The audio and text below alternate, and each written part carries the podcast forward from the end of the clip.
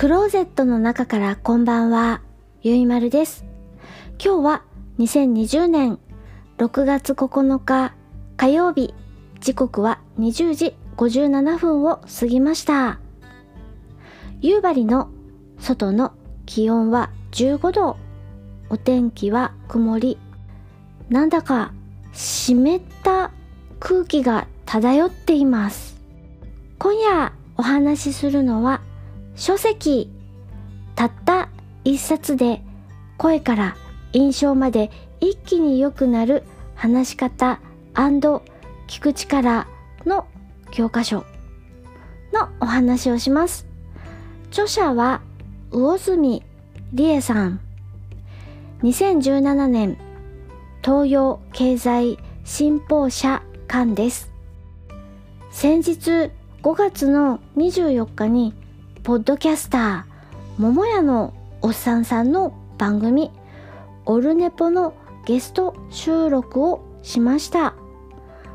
桃屋のおっさんさんのことを私は長いのでももさんとお呼びします。その収録までにこの本たった一冊で声から印象まで一気に良くなる話し方聞く力の教科書を読み終えようとしていたのですがももさんとの収録まで全部読み終わらずに臨みました。あと少しで読み終わりそうだったのに。ということでやっと読み終わりました。聞く力の教科書をしっかり読み終わってからももさんとの収録に入りたかった。私がももさんとお話ししているオルネポは5月31日配信の回です。番組の説明欄に URL を載せておきますのでまだ聞いていないあなた聞いてみてください。いつもよりも私長くお話ししています。よろしくお願いします。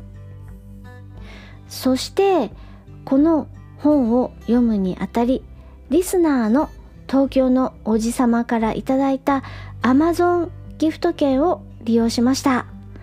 東京のおじさまありがとうございます。著者の魚住理恵さん現在はフリーアナウンサーさんそして魚住式スピーチメソッドの講師をしていらっしゃいます。元日本テレビのアナウンサーさんです。日本テレビのアナウンサー時代は私は朝の日曜日の番組所さんの「目が点」のアシスタントをしていた人という印象があります。私もポッドキャスターの端くれお話をするしゲストとして他のポッドキャスターさんに呼んでいただいたりもするしで話すことと聞くこと両方にとても興味があります。以前にお話をした西戸明子さんの本。ひらがなで話す技術。話すより10倍楽。聞く会話術。本音に気づく会話術と3冊西戸明子さんの本を読みました。まだまださらに魚住理恵さんの本も興味がとてもあったんです。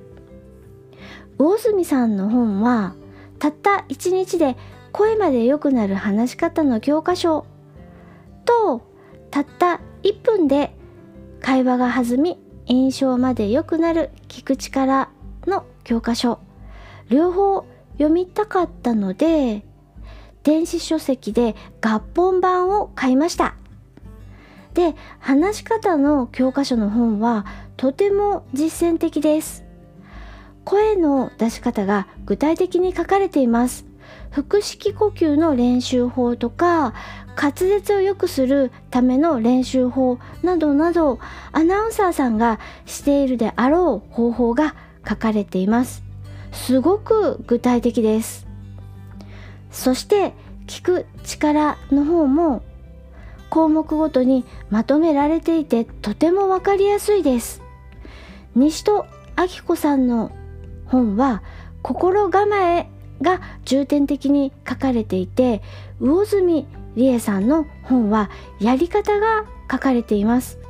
西戸さんも魚住さんも目指すところは同じなのです。だからかなり似ていることが書いてあるなぁと思う箇所もありました。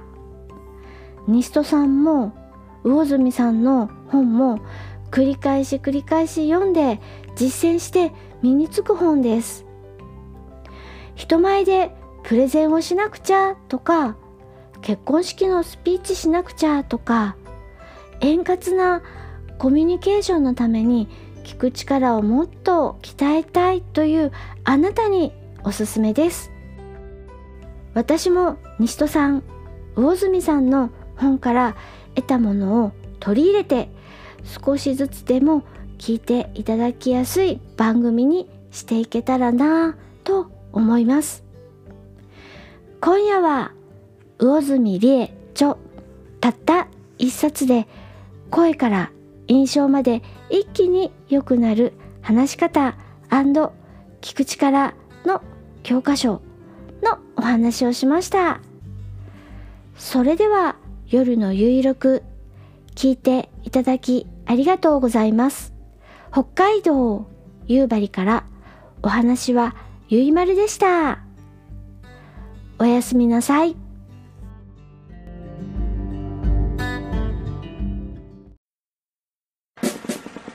方12時方向新製品プラも発見指示を行う今さら何をためらおうか。確保。右3時方向噂の工具発見。これぞまさに転入。確保。左9時方向ずっと探していた塗料が。飛んで火にいる夏の虫とはこのことよ。確保